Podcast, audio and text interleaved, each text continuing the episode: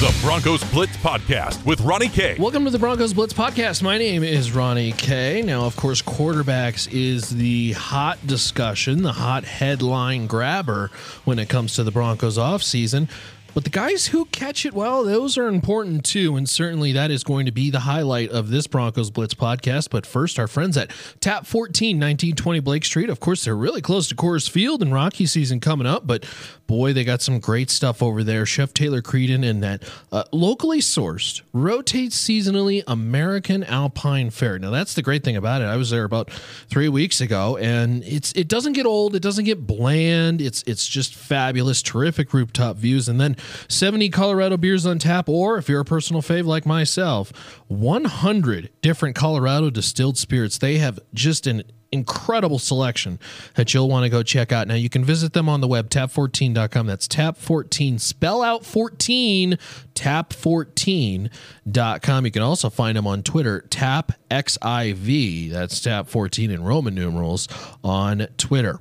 Wide receivers, the pass catchers, certainly going to be a topic of discussion for the Broncos as they look to revamp their offense. And of course, the top two pillars with Demaryius Thomas, Emmanuel Sanders, they are going to be first to uh, per se figure out as far as what Denver wants to do with Demaryius Thomas. That $4 million option due in 2017, that will buy back the 2018 2019 league year. If the option is not exercised, Final two two years of that deal gone, void. Demaryius Thomas becomes a free agent, and Denver is walking away from that contract. Now, DT is uh, owed 8.5 million for 2018, 14 for 2019. So certainly, if he does come back, it would be under some sort of restructured contract. Demaryius Thomas did have a down year. Now. Let's be honest, the uh, entire offense had a, d- a down year per se, and the wide receiver position, in my eyes, has always been a dependent position to the quarterback. So it, is going to be interesting to see how Denver handles this, whether they just decide, you know what, we need to save the money and we're just going to void this contract and, and be done with Demaryius Thomas. Are they going to try to restructure, which is what I ultimately believe they are going to try to do? we are looking at Demaryius Thomas being a top three, if not the best wide receiver in franchise history. Those are the kind of numbers he's put up this year. I mean, he passed Shannon Sharpe in uh, in receiving touchdowns, uh, I believe in yards as well too, and, and potentially receptions this year. I, will have to jog my memory uh, this year, and and he's really behind Rod Smith in every single statistical category for a wide receiver. Certainly, the drops have been a problem.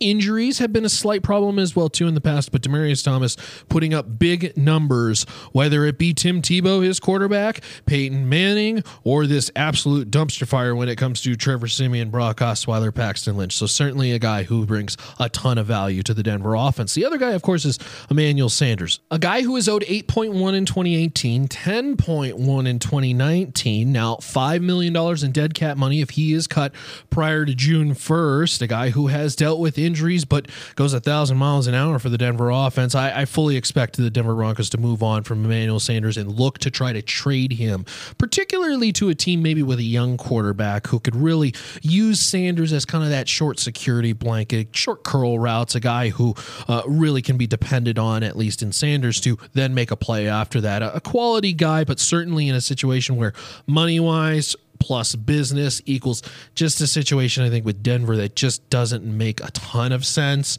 Certainly they could look to keep him, but I, I think you will see Denver move on from Emmanuel Sanders, and he could draw a pick that could very well be useful for Denver after that. Now, the wide receivers behind them.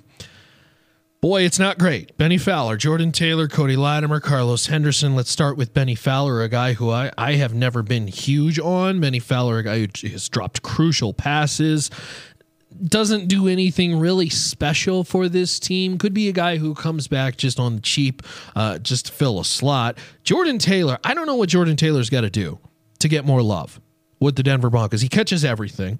Guy who I've watched, talk to in practice, locker room, who just is everything you want, but yet it's something about him just isn't glaring to Denver as a guy like, man, we want that Jordan Taylor guy. And I don't understand it.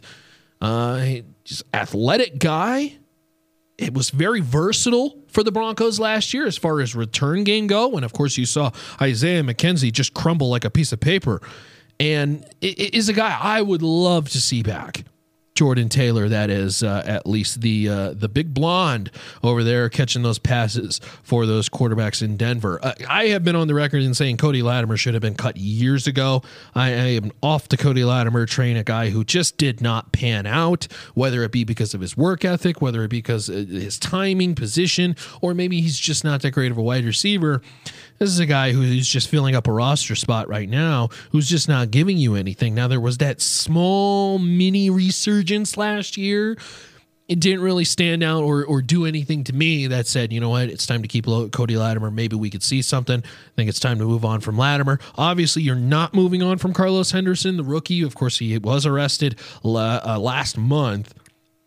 Uh, in connection, I believe it was to uh, marijuana possession, but certainly a guy you want to see him progress uh, in the off season, be, stay in shape. That was a big problem come training camp. Is the fact that he wasn't used to the altitude, he wasn't training, he was out of shape, and certainly you're going to want to see him progress like that because this is trending down the kind of Cody Latimer realm where it's like you don't even see the field for a bit, and when you do see the field, you're not very effective either. Too. So we'll see what happens with that. Isaiah McKenzie very much in that same realm. You know. I, uh, McKenzie in special teams.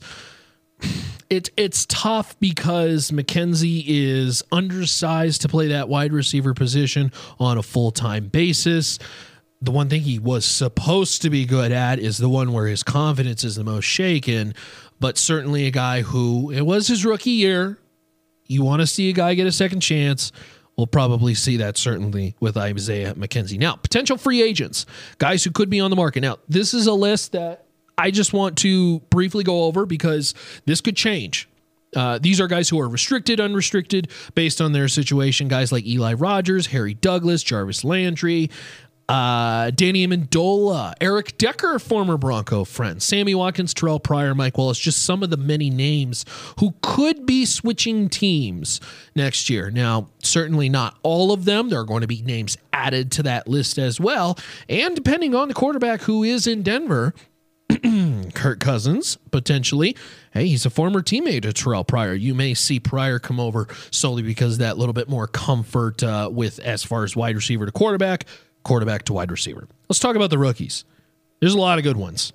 A lot of guys I like. And let's start with Calvin Ridley.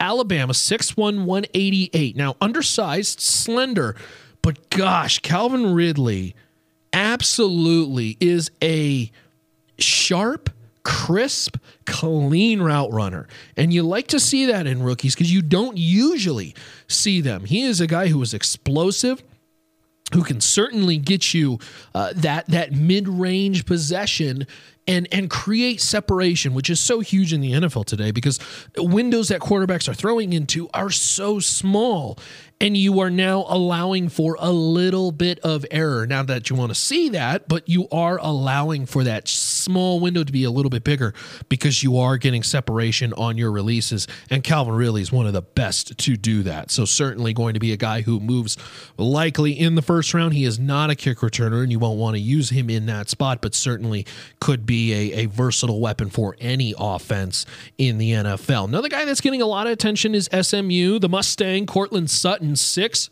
four. Big body, big guy here. Uh, built really well. 216. He is not a kick returner as well, too, but certainly a guy who just stuffs the stats and a big average when it comes to wide receivers. SMU in his sophomore year, how about 1,200 yards to the tune of 16.4 yards per catch? He also caught double digit touchdowns that year as well as in his junior year. And then, of course, he wisely said, you know what? Let's go to the NFL and uh, have some fun there. This is a guy who who stuffs the stats, is going to be a target in the NFL. Uh, would like to see a little bit more work on the route running, but again, uh, uh Calvin really is kind of that rare example of a guy who's really good at route running. Many rookies coming into the NFL, they do need to clean up their route running, clean up their sharpness, their breaks, releases, such like that. So certainly Courtland Sutton going to be a guy who is expected to be picked in the first round as well, and a lot of people have him as that number one wide receiver. Another guy out of Texas A&M, smaller guy, Christian Kirk uh, out of Texas A&M, 5'11", 200 kick return abilities too. And uh, Christian Kirk is a guy too that really it was consistent throughout his three years at Texas A&M. I mean, he just about hit the thousand yard mark in all three of those years, coming up just a couple yards short in both his sophomore and junior year. But touchdowns galore as well too. Twenty six receiving uh, in his stint with Texas A&M, and uh, in a in a, a, conference that hits hard. And boy, Christian Kirk is a guy who's who showed that he could stay upright and uh, he is going to be a guy I believe that will make an impact in the NFL, particularly potentially in a spot that Denver wants to see as that third wide receiver, that guy who kind of feels out the field, look for the pockets in the defense, turn around, catch that ball, and maybe get a little bit of extra yards as well too. And certainly going to be a weapon in the NFL, a guy who is expected to be picked in the first and second round as well too. I I, I want to mention his name because I'm a big fan of his, and that's Dante Pettis. Now, Pettis is out of Washington, of course. Many CU fans will know in the Pac 12, this guy just absolutely lit it up, not because of his receiving, but because of his return game. He set the record for college football as the punt return record holder. He is expected to go somewhere in that three to five round. Now, Pettis is a guy who is not the jitterbug, and this is why I like Pettis. He's not the jitterbug. He's 6'1, 185. That's a body stature that rivals Devin Hester, who was just shy of six foot, 190.